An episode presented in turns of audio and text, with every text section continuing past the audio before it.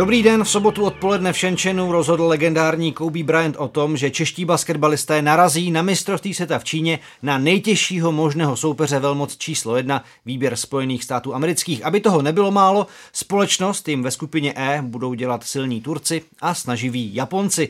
Ohlasy na los, šance českých lvů na postup ze skupiny, síla soupeřů, to a mnohem víc probereme ve speciálním vydání podcastu Basketbal fokus. Tentokrát s Jakubem Eichlerem z P R oddělení České basketbalové federace. Ahoj. Dobrý den, ahoj. A Jakubem Kantou ze sportovní redakce Českého rozhlasu. Ahoj. Hezký den.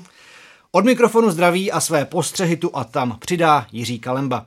Tak pánové, nejprve samozřejmě pojďme ze všech možných stran nahlédnout na tu skutečnost, že se českému týmu splní sen generací hráčů, fanoušků, třicet sedm let čekání a najednou takováhle bomba, výběr U S A.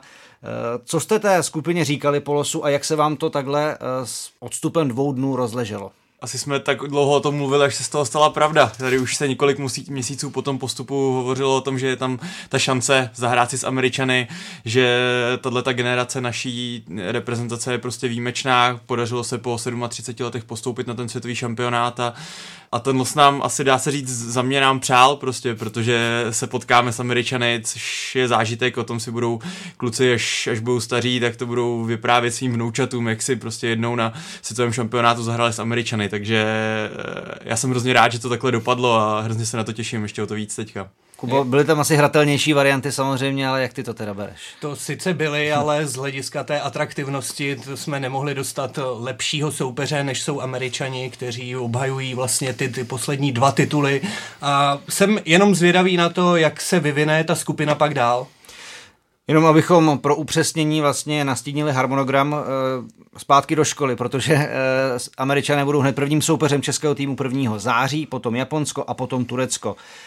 E, než se dostaneme k těm dalším dvěma soupeřům, co může Jakube Eichlere e, soupeř takového vyhlasu a kalibru vůbec českému basketbalu přinést? Míněno tím hypem, jak se bude šampionát blížit, i to, že třeba i velmi sváteční sportovní fanoušci budou tohleto utkání třeba chtít vidět kvůli tomu, že jde o U S A? Určitě jo, je tam docela výhoda v tom, že nás čekají hned jako první zápas, to opravdu to bude, všichni budou čekat, s čím Američané přijedou, v jaké sestavě, k tomu se ještě potom dostaneme, v jaké sestavě přijedou. A i v Česku se o tom bude asi hodně hovořit, o tom zápasu prvním s Američany a mohlo by to opravdu, jak jsi říkal, přilákat fanoušky, který, kteří ten basket tolik nesledují, tak se budou chtít podívat na tyhle ty hvězdy, na tyhle ty miliardáře ze Spojených států a jak se proti ním ty čeští kluci dokážou popasovat. Nehledě na to, když se podívám na ten los, tak si myslím, že by to mohla být pro nás celkem výhoda, že Američané třeba nebudou ještě tolik sehraní, těžko říct, kolik je čeká přípravných zápasů, jak, jak to celkově poskládají a že ten zápas v vozovkách odbudeme hned na začátku a pak se budeme moct soustředit na ty důležité zápasy o postup. Jak už jsme nakousli, tak i pro nás novináře, i fanoušky samozřejmě bude velmi lákavé sledovat i skládání týmu U S A před šampionátem. Kdo by podle tebe, Jakube Kanto, neměl v Číně chybět? Nebo koho bys tam ty rád viděl za Američany? Tak samozřejmě bych tam rozhodně rád viděl ty největší hvězdy, ovšem je prostě otázkou, které z nich na ten šampionát dorazí. Bude hodně zajímavé sledovat, jak to vlastně vůbec coach Popovich poskládá, protože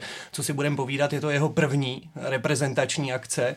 On vlastně udá nějaký ten tón tomu, jak se to bude vyvíjet dál a co je podle mě hodně zajímavé, tak v těch třiceti pěti hráčích, který on už loni vlastně vybral do té širší nominace, tak nechybí žádná z těch hlavních hvězd. Ovšem je otázkou, jestli všechny dorazí. Když se vrátím k té otázce, tak já bych rozhodně chtěl vidět na mistrovství světa LeBrona Jamese, aby já se splnili, splnilo přání i hráčů, kteří o tom mluvili už po, i hned po tom losu, že by si chtěli zahrát proti Clay Thompsonovi, Kevinu Durantovi. Je otázka, jestli tyhle ty borci právě přijedou, protože se dá předpokládat, že oni budou hrát o titul. Já jsem na Instagramu amerického basketbalového týmu si všiml vyjádření Jamese Hardena, nebo respektive ten instagramový profil ho citoval, že pro něj vždy bylo ctí reprezentovat Spojené státy a kdyby tu šanci teda teď v létě měl, takže by asi neváhal. Takže James Harden, to je taky samozřejmě jedna z těch největších basketbalových hvězd. Na druhou stranu, když si vzpomeneme vlastně ve Španělsku dva tisíce čtrnáct, tak se tomu výběru tehdy říkal, že to nějaké jako americké Cčko a tehdy tam byly už vlastně budoucí M V P, byl tam Kyrie Irving, byl tam Steph Curry, Clay Thompson, kteří ještě nebyli tak vyhlasní, ale byli skvělí, takže vlastně i kdyby Američané vzali nějaké teď řekněme mladší hráče, kteří jsou v N B A dva tři roky, i tak to bude jako asi velká paráda, ne? Určitě, tak já teda, i když bych to samozřejmě hrozně přál, tak předpokládám, že asi bohužel LeBron teda nedorazí, protože on mistrovství světa úplně neholduje, přece jenom Američané, je pro ně důležitější olympiáda, na kterou se soustředí. Ale zase po téhle sezóně, když nebyl ani, nebude ani v playoff možná. Je pravda, že si, že LeBron bude odpočinutý, no, no, no. no. Pro zlato by si mohl chtít přijet. Jako, přesně. Že bych chtěl něco vyhrát po nepovedené sezóně. Takže myslím si, že hodně bude záležet na tom průběhu playoff, kdo bude jak na průběhu playoff N B A, teda jak series hráčů bude lehce zraněný, jak bude unavený, jak se zrovna bude dařit a tak, ale já si myslím, že to, že se podívají na ten světový šampionát největší hvězdy té letošní sezony, třeba Paul George, Russell Westbrook, Kyrie Irving, Clay Thompson, myslím si, že je to úplně ve hře, že tyhle ty hráči přijedou, že budou chtít se právě, už se tady zmiňoval Jamesa Hardena, že si budou chtít na ten světový šampionát proto zlato dojet a to byl opravdu obrovský zážitek. Jsou to stále hráči, kteří prostě jsou naprosto na vrcholu, nejsou to ani ty mladí, o kterých si Jirko mluvil, třeba zrovna ty, ale v nejlepších letech a bylo by jedině dobře, kdyby tyhle ty hráči měli chuť pod koučem Spurs hmm. Gregem Popovičem reprezentovat. V tomhle to bude, a to se ještě tedy zastavíme jedním slovem u amerického týmu, v tomhle to pro mě bude strašně zajímavé, protože samozřejmě Mike Křiževský nastartoval uh, takovou tu obrodu amerického basketbalu uh, na globální scéně, protože uh, ten tým v roce dva tisíce šest ještě na mistrovství světa prohrál vlastně semifinále s řeckým týmem a od té doby vlastně je to velký válec. Peking, Londýn, uh, mistrovství světa v Turecku, kde vlastně uh, poprvé zazářil Kevin Durant, pak Španělsko s tím atletickým týmem, se kterým prostě nikdo nedokázal, nedokázal držet krok, tak uh, bude hrozně zajímavé sledovat právě, jak jako jestli Greg Popovič na tohle vlastně bude chtít navázat, anebo vytvořit nějakou jinou identitu. Máte třeba nějaký svůj jako odhad na to, jak by to mohlo vypadat, nebo se spíš těšíte na něj, na jeho tiskovky, na to, jak uh, odsekává novinářům, a, protože je to ohromně charismatický a zajímavý člověk. Tak Greg Popovič je trenérská legenda, ještě vlastně ve funkci pořád je, dotáhl to San, Anto, San Antonio k pěti titulům, prostě je to opravdu trenérská legenda, kterou uznávají všichni v Americe a v N B A, v jeho okolí po celém světě trenéři, takže bude opravdu zážitek ho sledovat, jak bude, jak bude působit na tom světovém šampionátu. Já jsem překvapený, on už se hovoří o tom, že, že nějakou dobu, že odejde do důchodu, tak jsem byl překvapený, že přijal tu nabídku po Majku Křiževským trénovat právě americkou reprezentaci a právě ta jeho aura by mohla dotáhnout ty největší hvězdy. LeBron o něm mluví vždycky v v samých superlativech, i ostatní hráči z N B A ho hodně chválí jako nejlepšího trenéra současnosti, takže, uh, takže to bude určitě zajímavé sledovat, přesně tak říkal Stan, je velmi kontroverzní na tiskovkách, občas říká hodně vtipné věci, jeho sestřihy, jeho tiskovek jsou na YouTube velmi oblíbené, takže těžko říct, jakou, přenes, jakou přenese hru, jakou vtiskne tvář tomu svému týmu, protože San Antonio vždycky hrál tak trochu neortodoxně, hrál vždycky jinak, než, než velmi ty moderní trendy, takže jsem na to sám zvědavý. V úvozovkách se vždycky mluvilo u, ně, o, u něj o nějakém evropském stylu, že se hmm. snaží hodně zapojovat i hráče z Evropy právě v San Antoniu do sestavy. Tak bude hodně zajímavé, jak tyhle ty hvězdy trošku možná budou muset upozadit svoje ega a hrát trošku jiným stylem, než rozhodně většina z nich je zvyklá. A nebo to může znamenat nějaké zajímavé složení právě jako co se týče typologie hráčů. Na druhou stranu, to si Jakube zmínil velice dobře, že asi i on může působit jako velká páka na ty největší jména, protože samozřejmě nějaké renomé a respekt už má. A určitě si pod ním budou chtít někteří zahrát. Teď pojďme ale k českému týmu. Já jsem na blogu Crunch Time na Facebooku četl takovou spekulaci o tom složení dvanáctičlenného výběru. Samozřejmě, co si budeme povídat, v tom českém prostředí zase nebudeme tady hodnotit paletu nějakých třiceti hráčů, kteří by mohli na ten šampionát jet. Ten základ je jasný, v čele samozřejmě s Tomášem Satoranským a Honzou Veselým. Mě by zajímalo podle vás, kdo by podle vás teď už měl mít letenky také jisté a u koho se bude třeba na poslední chvíli řešit nějaká aktuální forma a výkonnost ve vrcholící přípravě. Jaký je váš odhad na, to, na tu finální nominaci? Tak za mě asi ta uh, úspěšná dvanáctka se, nebo plus minus dvanáctka, čtrnáctka se asi měnit nebude, takže bude to hodně podobné, předpokládám, té nominaci, která se hrála ty klíčové zápasy s Ruskem a v Bosně, kde jsme právě potvrdili ten postup. a samozřejmě jsou tam někteří hraniční hráči, ale to ještě ukáže asi ten závěr sezóny, kdo bude zdravý, kdo se bude jak cítit. Rád bych tam třeba viděl Vítka Krejčího, který se relativně v dobrém světle ukázal teď v těch posledních zápasech. Je to skvělé, že dávám právě prostor těmhle těm mladým hráčům. Šimon Porušil se tam ukázal, taky odehrál dobré minuty, ale předpokládám spíš, že trenér Ginsburg sadí na ty zkušené hráči, kteří odehráli ty hlavní minuty v té kvalifikaci. To znamená, že třeba zrovna, když si zmínil Víta Krejčího a pozici rozehrávače, tak tam samozřejmě dvojkou Jakub Šiřina, který už má nejvíc zkušeností, a ještě právě ten jakoby třetí point guard Tomáš Vyoral. Vy byste ho třeba viděli takhle do té nominace? Tak ty tři hráče na rozehrávku, které si zmínil, se asi dá předpokládat a nikdo by nic nenamítal, kdyby tam byli, ale na druhou stranu, jak už tady říkal Kuba, i já bych docela rád viděl toho Vítka, ať už nemusí se vejít ani do té zápasové sestavy, do těch dvanácti hráčů, ale byly by to pro něj cenné zkušenosti a jak ukázal teď opravdu v tom posledním utkání, tak v něm má český basketbal velký talent. Jeden z těch zkušenějších reprezentantů, Vojtěch Hruban, označil polose skupinu E jako skupinu jednoho zápasu, a to s Tureckem. To je ten tedy poslední, který český tým čeká. Naposledy se Češi s Turky střetli relativně nedávno, v září, při přípravě před vlastně tím kvalifikačním blokem Hamburku. Prohra osmdesát osmdesát devět, přitom poločas vedli vlastně téměř o dvacet bodů. Za Turky hráli opory jako Osman, İlyasova, to znamená, že byli téměř v podstatě, dá se říct, plné polní. Co si z tohohle zápasu vzít pro tu e, přípravu, nebo dá se na něj nějakým způsobem podle vás teď jako odkazovat, že jsme si zkusili s Turky hrát e, vyrovnaný, byť přátelský zápas? Tak e, nás čekala vlastně, byly to přátelské zápasy právě před těmi klíčovými kvalifikačními duely z Rusie a v Bosně, takže jsme tam byli vlastně v nejsilnější možné sestavě.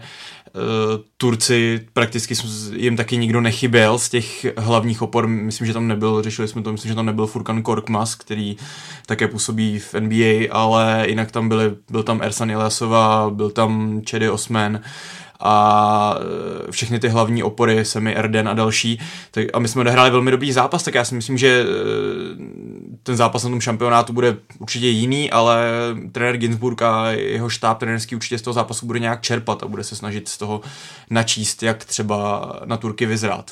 Já doufám, že to bude to, co říkal Vojta Hruban, že to bude právě turnaj nebo skupina jednoho zápasu, že se s Japonskem dokážeme popasovat a že to opravdu bude ten poslední klíčový zápas zápas skupiny s Tureckem přímý o postup.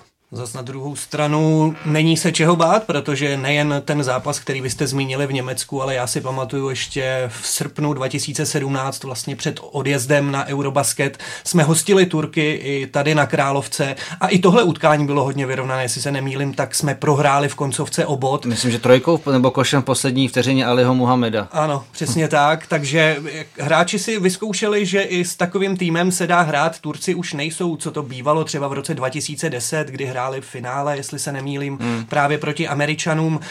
Ty hráči, je tam trošku mezera za těmi, které jsme zmínili, kteří hrajou v N B A, já taky vím pouze o třech hráčích.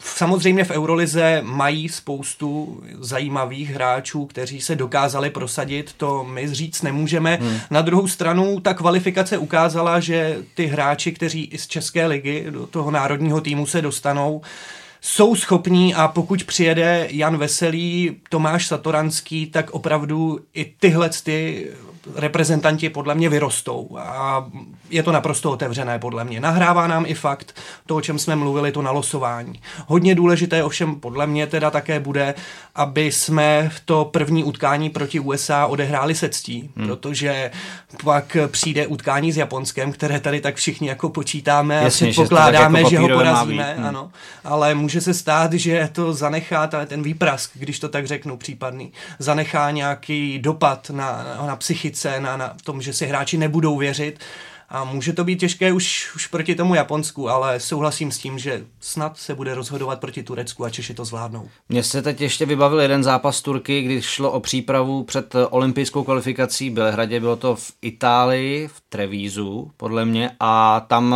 to byl samozřejmě zápas, kdy se česká reprezentace ještě dávala dohromady, ale třeba takový Mehmotoglu dala si tři trojky během prvního poločasu a to je třeba jeden z těch euroligových Turků, spoluhráč vlastně dlouholetý Jana Veselého, který podle mě jako na hodně dobré úrovni, na kterého samozřejmě budou asi čeští trenéři muset jako trošku naskautovat, ale když jsme zmínili právě Honzu Veselého, tak podle mě bude zajímavým X-faktorem ta jeho motivace právě proti Turecku. Vždycky jsme to zmiňovali, když se jelo do Srbska, jak tam on se cítí, ale teď proti Turkům, jako pro něj se pokusit vytáhnout na mistrovství světa, to bude jako určitě dost zajímavý, podle mě vklad pro toho výkonu českého týmu. Stoprocentně, já jsem se krátce po losu bavil s asistentem trenéra Ginsburga Honzou Pospíšilem a ten mi právě říkal, že to bude hodně o tom, jak se dokáže Honza Veselý na ten zápas mentálně skoncentrovat, na ten zápas Turky. Oni ho znají dobře, on je dobře zná, oni vědí, že budou chtít Honzu prostě rozhodit a vědí, že když není psychicky v pohodě, tak ten jeho výkon není stoprocentní a,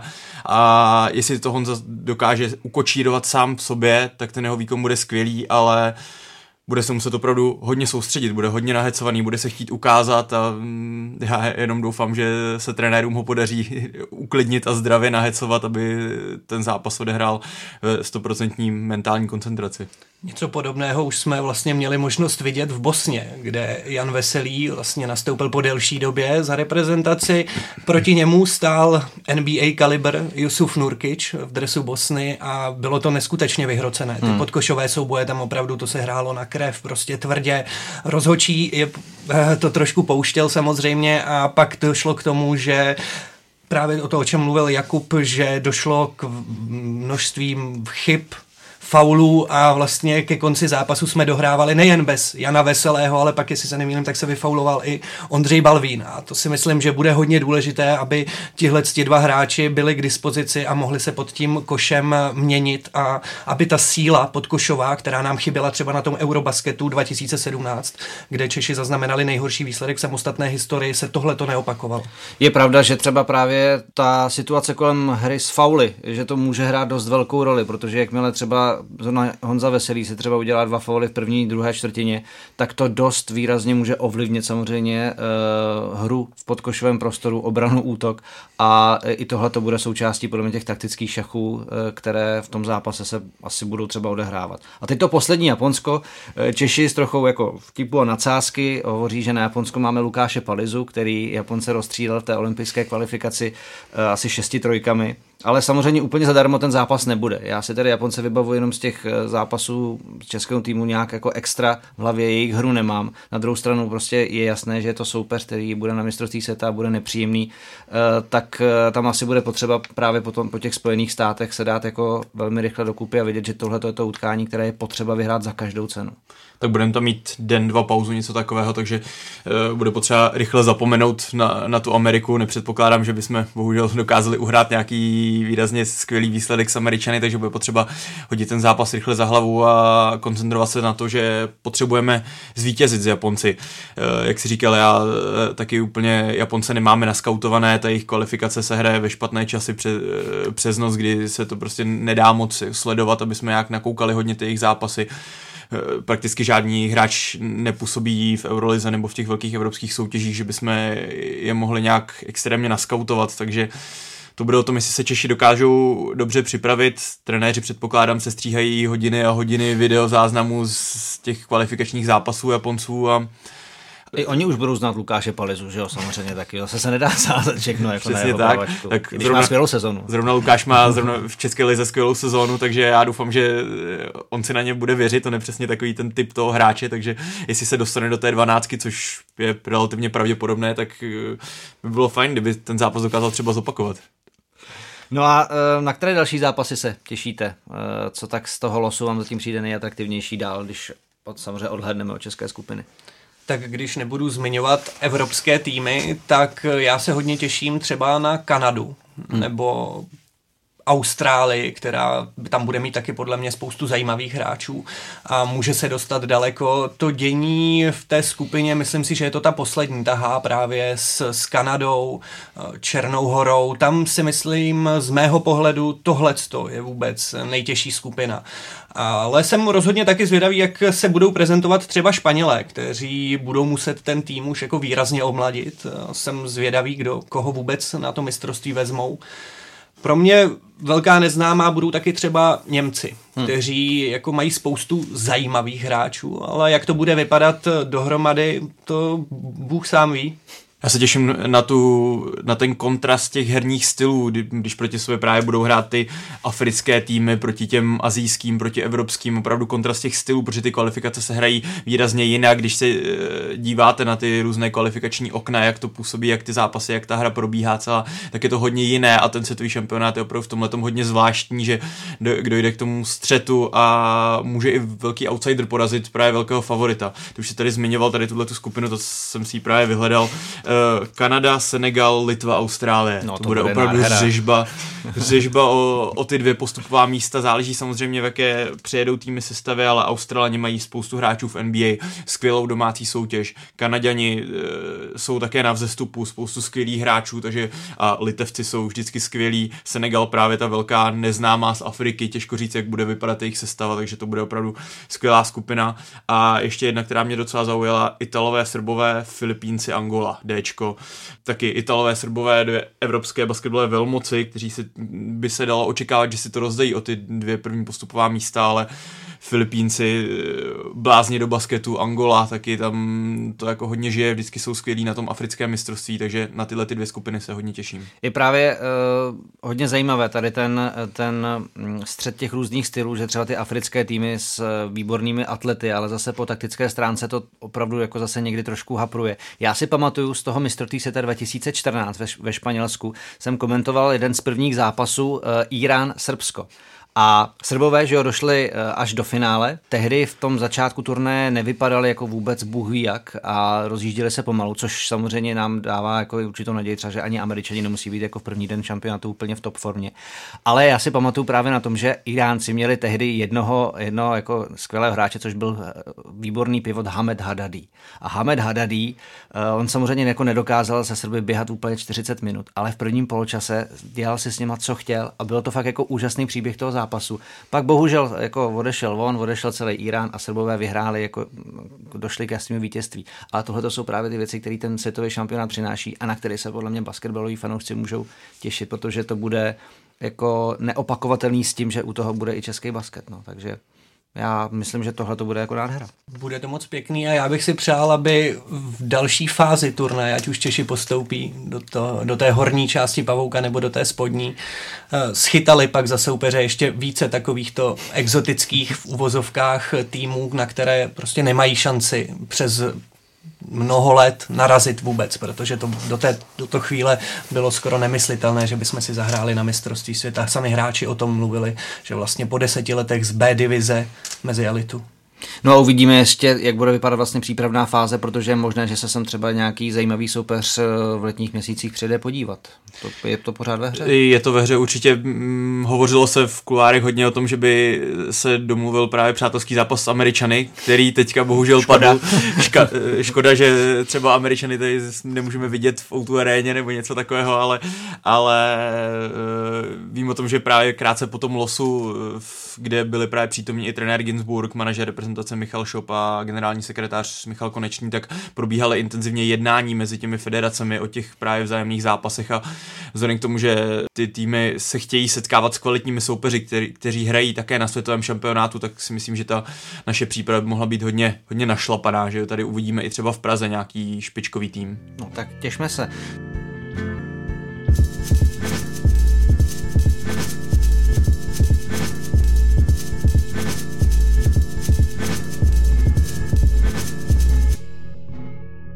No a pojďme ještě na druhou polovinu podcastu Aktuálně do N B A. Samozřejmě začneme Tomášem Satoranským, který pokračuje ve stabilně dobrých výkonech. Dá se říct, že je standardně světlou stránkou hry Wizards. Naposledy den poté, co nedohrál duel Charlotte kvůli zranění, pomohl výhře, k výhře nad Memphisem. patnáct bodů, šest doskoků, sedm asistencí, nějaký výraznější posun jste u něj zaznamenali, nebo je to spíš taková vysoká konstantní výkonnost, kterou dosáhl po odstoupení Johna Walla z letošní sezony? Tak já si myslím, že to v podstatě od té doby víceméně stále stejné. Samozřejmě ta křivka je to má lehké výkyvy nahoru i dolů a to je možná to, co mu trošku vyčítají zámořští novináři. Je třeba ta úspěšnost střelby, která sice mu šla nahoru, ale pořád jsou zápasy, kdy se mu nedaří, ovšem on to vynahradí tím nadšením, tou týmovou hrou a tím nasazením v obraně a myslím si, že o tu smlouvu novou bojuje tak, jak se má a jsem velmi zvědavý, jak se tahle ta situace hmm. vyvine. Mně se právě líbí u Tomáše, že ta jeho výkonnost je relativně konstantní, ví trenér Brooks, na co se u něj může prostě spolehnout. Je to plus minus těch dvanáct třináct bodů, sedm asistencí, pět doskoků, něco takového plus minus. Občas to ustřelí nahoru, občas trošku dolů, ale, ale je vel, velmi konzistentní, hledá své spoluhráče, je týmový, už jsme ho, za to jsme ho tady chválili už mnohokrát. A e, jsem teda moc rád, že se nepotvrdilo to podezření na otřes mozku, hmm. to jsme se tady báli přes víkend, že by mu mohlo pokazit ten závěr té sezóny a případně už třeba i nějakou pří, část přípravy na kvalifikace na ten světový, teda část přípravy na ten světový šampionát. Takže jsem rád, že, že Tomáš je v pořádku a, a opravdu zdatně bojuje o tu smlouvu. Já si myslím, že prokázal, že je hráč, který do N B A patří, asi ne jako základní rozehrávač, ústřední rozehrávač nějakého playoff týmu, ale jako druhý rozehrávač nebo nějaký šestý, sedmý hráč z lavičky určitě do nějakého dobrého týmu patří a budeme se těšit na, na léto, až se v červenci budou rozdělovat ti volní hráči do těch týmů, jak to s Tomášem dopadne celé. No někdo by ho mohl brát jako takového Lou Williamse prostě, že jo, prostě takový standardní prostě backup, který je vždycky připravený a dokáže jako tu porci bodů, asistencí a vybojovaných míčů mít. Zas na druhou stranu, on už, když John Wall byl k dispozici, tak z lavičky nedostával tolik hmm. prostoru a to by se dalo čekat i v tom dalším týmu a tam ta čísla nebyla zase jako hmm. bůh ví jaká. To je pravda, no a samozřejmě asi i pro ně by tohleto zhodnotil vlastně stran toho, jestli přijde nabídka ve Washingtonu, bude chtít to zkusit zakotvit někde, kde ta třeba basketbalová filozofie bude ušitá na míru. Na míru víc, no ale to je věc, která samozřejmě otázkou jako jeho basketbalových činovníků a budoucích týdnů.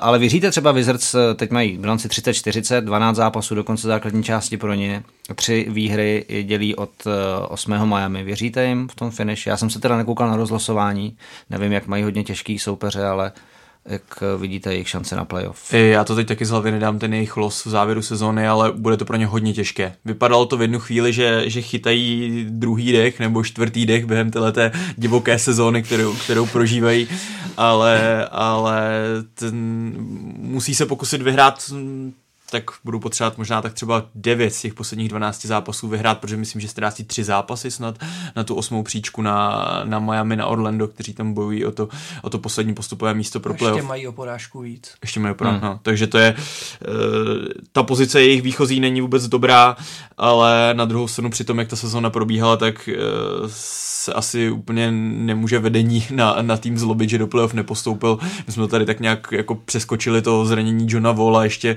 divo vlastně, že někde upadnu doma a přetrhnu si achilovku, takže to je opravdu sezóna. To zase nejbohatší rentier basketbalový, jako může být. Další noční můra, ty poslední sezóny od té doby vlastně, co tam je Tomáš, co Washington sledujeme trošku víc, ještě předtím, když tam byl Honza Veselý, tak, tak je to snad jedna sezóna horší než druhá, vždycky se dějí takovéhle zvláštní věci a doufám, že Washington zabojuje v playoff, bychom hrozně rádi viděli Tomáše v playoff, protože minulý rok vlastně na poslední chvíli tam Washington předvedl zvláštní tah, že přivedl na rozehrávku prostě dalšího hráče místo něj a Tomáš si pak v playoff prakticky vůbec hmm. nezahrál, takže bych byl rád, kdyby do playoff se dostali, ale já osobně jim teda už asi moc nevěřím. A i tak by to byly možná čtyři, maximálně pět zápasů z Milwaukee, ne? Tak je samozřejmě, stát se může všechno, ale uh, ta špička východní konference přece jenom je trošku odskočená oproti tomu, co momentálně produkují Wizards.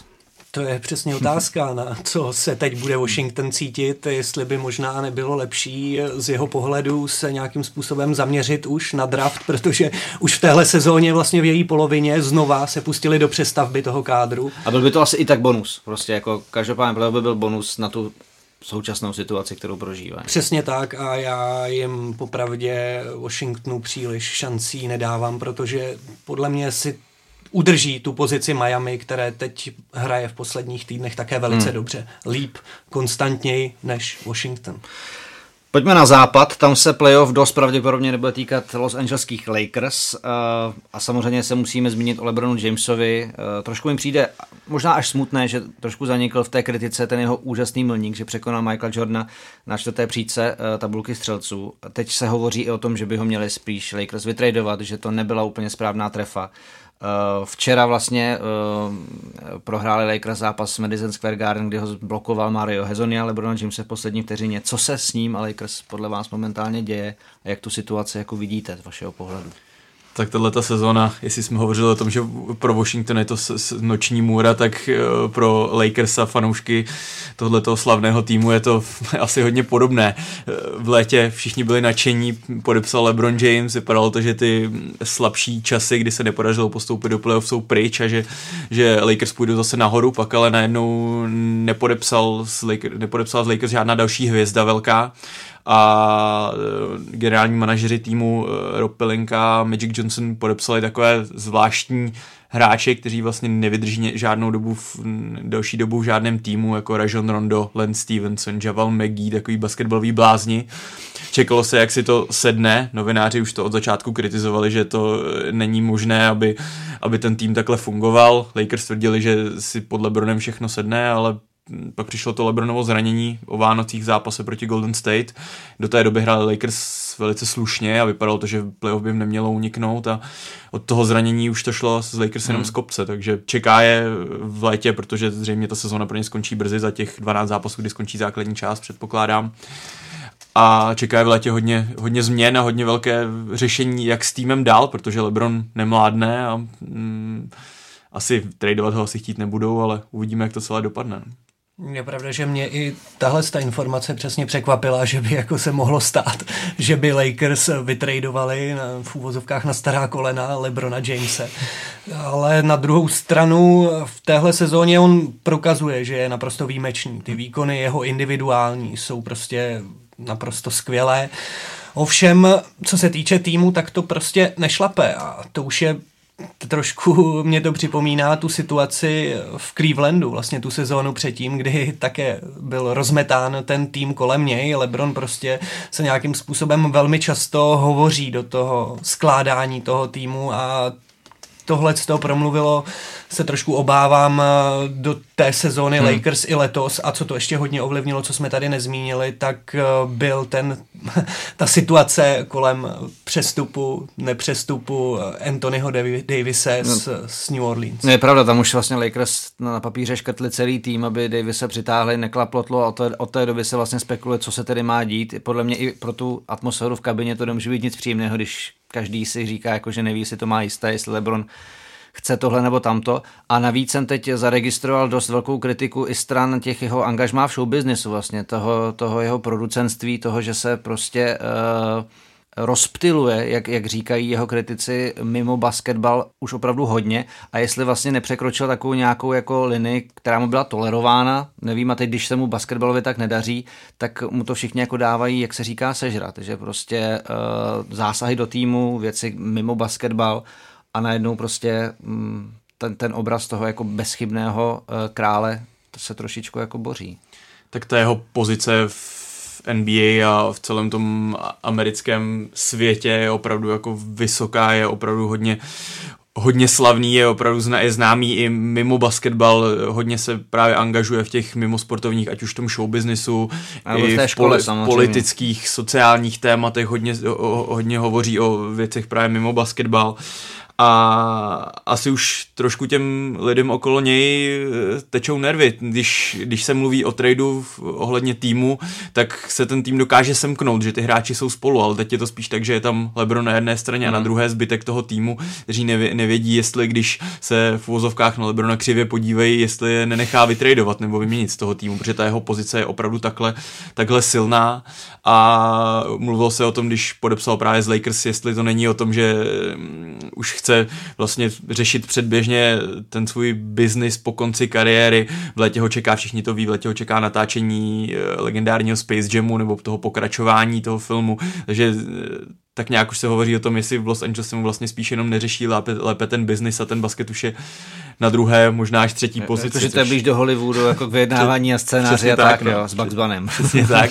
Takže já doufám, že to tak není, že ještě hmm. má před sebou několik dobrých sezon a že ještě uvidíme, ještě si užijeme tu jeho genialitu, jak jste říkal před chvílí, překonal v celkovém počtu nastřílených bodů Michaela Jordana, to je jako nepředstavitelné, dokázali to jenom čtyři hráči v historii zatím, těžko říct, jestli se to, může se to povést Kevinu Durantovi, některým z těchto těch mladších, ale, ale moc lidem se to nepovede, hmm. takže ta jeho kariéra je opravdu výjimečná a doufám, že ještě se jako neblíží úplně tak moc ke svému konci. Já jsem právě na Facebooku zaznamenal uh, na jednom z profilů ten výčet těch jeho samozřejmě úspěchů a na to, že jako takového hráče v naší generaci už asi nebudeme prostě mít možnost sledovat. Samozřejmě jsou tam skvělí hráči, vidíme výborné atlety, ale prostě LeBron, to, co dokázal, to, co pořád dokazuje, mu, přece mu už uh, třicet čtyři let, tak já nevím, jako jak dlouho to jeho tělo samozřejmě může, může zvládat. Otázkou je, vlastně co to zranění s ním mohlo udělat, protože je pravda, že od té doby to s ním i z Lakers jde trošičku jako z kopce, tak já nevím, jestli uh, tam není pak nějaká brzda v hlavě, to samozřejmě těžko jako můžeme tady odsud jako hodnotit, ale uh, on vlastně neměl nikdy v kariéře nějaké zranění, které by ho jako na delší dobu jako stoplo, nebo ho nějak omezovalo v tom jeho neuvěřitelném fyzickém uh, pojetí hry. Tak psychicky ho to asi nějak rozhodit určitě mohlo, ale zase on je opravdu taková osobnost, takový hráč, že si úplně nemyslím, že by to na něj mělo nějaký velký vliv. To spíš opravdu ta, ta atmosféra v tom, hmm. v tom týmu. Tak a ještě dvě věci. Teď byla velká kauza v N B A uh, u osoby Russella Westbrooka, který měl konflikt s fanouškem uh, z týmu Utah Jazz. Uh, vyšetřovalo se to poměrně rychle. Fanoušek, který údajně mu měl říct, že si měl Russell Westbrook kleknout na kolena tak, jak je na to zvyklý. A Russell Westbrook na to zase uh, reagoval velmi takovou tvrdou, tvrdým výpadem, že spráská toho fanouška i jeho ženu. Nakonec Westbrook dostal dvacet pět tisíc dolarů pokutu. Fanoušek Jazz uh, má doživotní zákaz domácích zápasů Utahu. Kubo, co z téhleté kauzy, uh, jak jsi sledoval, co, co z toho jako si vzít, nebo jak to, jak to zahýbalo dění v N B A podle tebe? No, mě překvapila jakoby ta třaskavost toho, hmm. to, s jakou rychlostí se, se tahle ta kauza vlastně vyvinula a jak rychle přišly ty tresty. Ty tresty jsou poměrně z mého pohledu přísné, na druhou stranu je pěkné, že se prostě N B A a hlavně Utah jako takový vymezil prostě proti chování bez respektu, rasistickým urážkám vůči hráčům ostatních týmů. A ten trest může být poměrně exemplární. Hmm. Prostě jsem zvědavý na to, protože zase těchhle z těch situací nevěřím tomu, že to je jedna jediná třeba za tuhle tu sezónu, nedej bože za x sezon předtím. Bude opravdu zvěda- zajímat, bude mě teď zajímat, jak budou tyhle ty případné další excesy uh, trestat ostatní týmy. A ještě vlastně Utah, aby toho nebylo málo, tak zpětně, jestli se nemýlím, tak potrestal i druhého fanouška, který loni v prvním kole playoff uh, také na Westbrooka měl nějaké řeči a i on dostal, myslím, že ve středu minulou zákaz vstupu do domácí haly.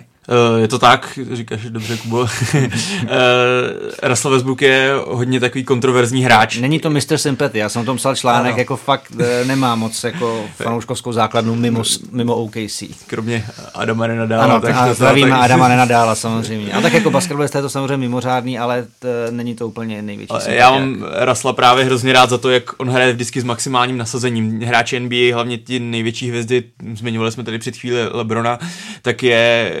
jsou občas kritizováni za to, že třeba tomu nedávají úplně maximální nasazení v průběhu té základní části, která je opravdu dlouhá, osmdesát dva zápasů je hodně, ale na Russellovi nepoznáte, jestli je to první zápas, první minuta, čtyřicátá pátá minuta nebo finále N B A. On hraje pořád stejně, pořád s maximálním nasazením a v rámci toho patří i občas nějaké hecování s fanoušky, od něho právě kromě té Oklahomy opravdu ho moc nikde nemají rádi, hodně na něj fanoušci pořvávají a jsou někteří jiní hráči, kteří si to nechávají líbit, jsou potichu a, a nechávají za sebe hovořit svou hru, ale Russell je opravdu ten, který odpovídá těm fanouškům. Právě v Utahu už se mu to stalo několikrát, že se hádal s fanoušky, fanoušky on už během té kariéry to ta pokuta za nevhodné chování vůči fanouškům je už asi čtvrtá nebo pátá podle mě. No ale zrovna právě Utah, jak jsem tak jako slyšel, tak má jedno z jako nejvíc nepřátelsky naladěných obecenstev vůbec v N B A, co tak jako říkají novináři i hráči, mm-hmm, takže mm-hmm. tam je to asi taky. A ještě jsem o tom četl, já jsem teda v hale Utahu jsem zrovna nebyl, ale tvr- říká se, že, že tam, tím, že tam není hokejová hala, tím, že se tam nehraje hokej, je tam jenom basketbal a koncerty samozřejmě, tak diváci jsou opravdu hodně blízko hřiště, což je celkově jako problém a zároveň velká výhoda basketbalu, že se fanoušci dostanou opravdu extrémně blízko těm hráčům a je, je slyšet, mohou na ně ze třetí, ze čtvrté řady prostě řvát z prosté nadávky a, a hráči to bez problémů slyší. Takhle to na hokeji, na americkém fotbale, na fotbale se nikdy takhle blízko k těm hráčům nedostane, takže to je ta výhoda toho, toho basketbalu a pak samozřejmě dochází k takovýmhle situacím. Ne? Nebo to není přes plexisklo slyšet. No, on tam vlastně měl ještě Westbrook loni v playoff incident s fanouškem, kterému vlastně vyrazil mobilní telefon po té, co tam vlastně Oklahoma prohrála sérii.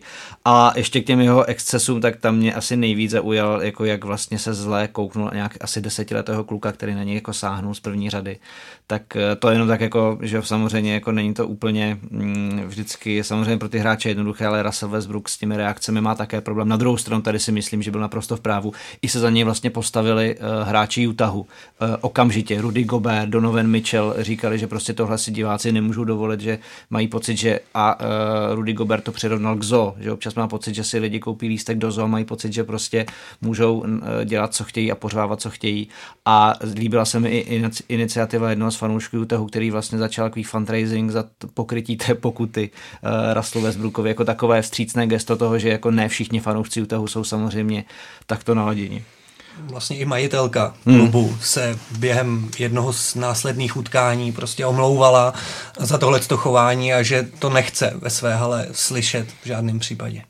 A poslední věc, která se samozřejmě s koncem základní části řeší, vzhledem k tomu, že pozice pro playoff jsou víceméně dané v obou konferencích, tak je samozřejmě M V P race, to znamená boj o titul pro nejužitečnějšího hráče. Celou sezonu se hovoří hlavně Giannis Antetokounmpo nebo James Harden, teď se v posledních týdnech určitě uh, přidal Paul George, který hraje fantasticky. Mně se strašně líbí Nikola Jokic, který v, t- v tom hodnocení statistickém také dokáže být hodně vysoko a díky němu je Denver pořád druhý na západě. Tak uh, co podle vás nakonec rozhodne? Bude to umístění nebo ty statistiky uh, úžasné? Koho byste a proč viděli na, za ty, na, na letošní sezonu za M V P? Tak uh... jsem rád, že ten race, jak jsi říkal, se trošku změnil oproti těm loňským sezónám. Právě vypadl úplně třeba LeBron James, který vždy byl ve špičce, hmm. samozřejmě už teď x let nevyhrál tu cenu, ale, ale, ale vždycky tam byl ve špičce, teď tam vůbec není, jsou tam nová jména, takže já se těším na to, že vyhraje někdo nový. Mohl by to být teda James Harden, který je obhájce z loňského roku, ale já jsem zase bych věřil asi nejvíc, nejvíc Giannisovi, hmm. protože je to opravdu ta ta vycházející hvězda teď ligy, je součástí tě, teď neustále těch přenosů celostátní televize, dává jeden rozhovor za druhým, všude je na všech banerech, plakátech a hodně ho N B A využívá jako na své propagační materiály a opravdu zažívá skvělou sezónu. Milwaukee se právě pod uh, novým trenérem Mikem Budenholzer, Budenholzerem výrazně zlepšili oproti těm loňským sezónám a teď jsou nejlepší tým ligy v základní části a těžký, tak to, jestli to dokáží přenést i do playoff, ale za mě teda Giannis, který je opravdu říčka přírody. Já patřím také do této skupiny, pro mě je taky favoritem Giannis a myslím si, že pokud se udrží ten trend, který v posledních letech vlastně vedení N B A při udělování této ceny nějakým způsobem nastolilo, tak vždycky v první řadě byl výkon toho týmu, jak vysoko se dokázal umístit a proto si myslím, že i z toho důvodu bude největší favorit řecký křídelník, o kterém tady už bylo hodně namluveno a dnes v noci, jestli se nemýlím, tak si dokonce vylepšil osobní střelecké maximum na padesát dva bodů, i když jeho tým prohrál, prohrál. On zase prostě ukázal, jak je pro ten svůj tým nepostradatelný a to, že je to nejlepší tým ligy, si myslím v kombinaci s těma jeho statistikama, který on vládne i bodům, co se týče nastřílených bodů týmových, co se týče doskoků a možná i asistencí. To byl vlastně zápas Philadelphia a jenom to nám mohlo ukázat vlastně, jak bude třeba vypadat letos playoff na východní konferenci, na které se letos jako bez LeBrona samozřejmě hodně asi těšíme. A já už jsem to říkal v tom posledním podcastu, já to ale zopakuju, proč třeba pro mě právě Giannis Antetokounmpo, já teda skáču do vašeho bandwagonu jako v pohodě, uh, proč pro mě on je taky M V P, protože uh, vlastně zosobňuje ten popis téhleté ceny tím, jak vlastně se díky němu Milwaukee jako vypracovalo nahoru, že on tam samozřejmě šel a je to proces na několik let, ne vždycky v těch týmech může být úspěšný, když máte takového hráče, ne vždycky se dokážete dostat úplně do špičky ligy, ale tady to, jak jeho hra jde nahoru, jak s tím dokázali doplnit ten tým a jak vlastně celou sezonu letos hrají a co on vlastně teda předvádí pořád jako přes svůj relativně pořád jako nízký věk, tak je, tak je pro mě jako opravdu úctyhodné, takže jako já bych taky určitě to hodil jemu, kdyby to teda někdo po mně chtěl. OK, hoši, já vám díky. Já myslím, že to je z Basketbal fokus podcastu všechno. Díky za vaše postřehy. Vám posluchačům díky za pozornost a připomínám, že nás najdete na obvyklých adresách, samozřejmě webu čtsport tečka cz, taky na Spotify, YouTube, Soundcloudu a dalších podcastových aplikacích. A na webu čtsport si můžete poslechnout i další podcasty, ať už fotbalový, hokejový, cyklistický nebo podcast o americkém fotbalu, který ještě v březnu chystáme. Mějte se hezky a do příště, což bude někdy kolem playoff N B A. Na viděnou a naslyšenou teda hlavně.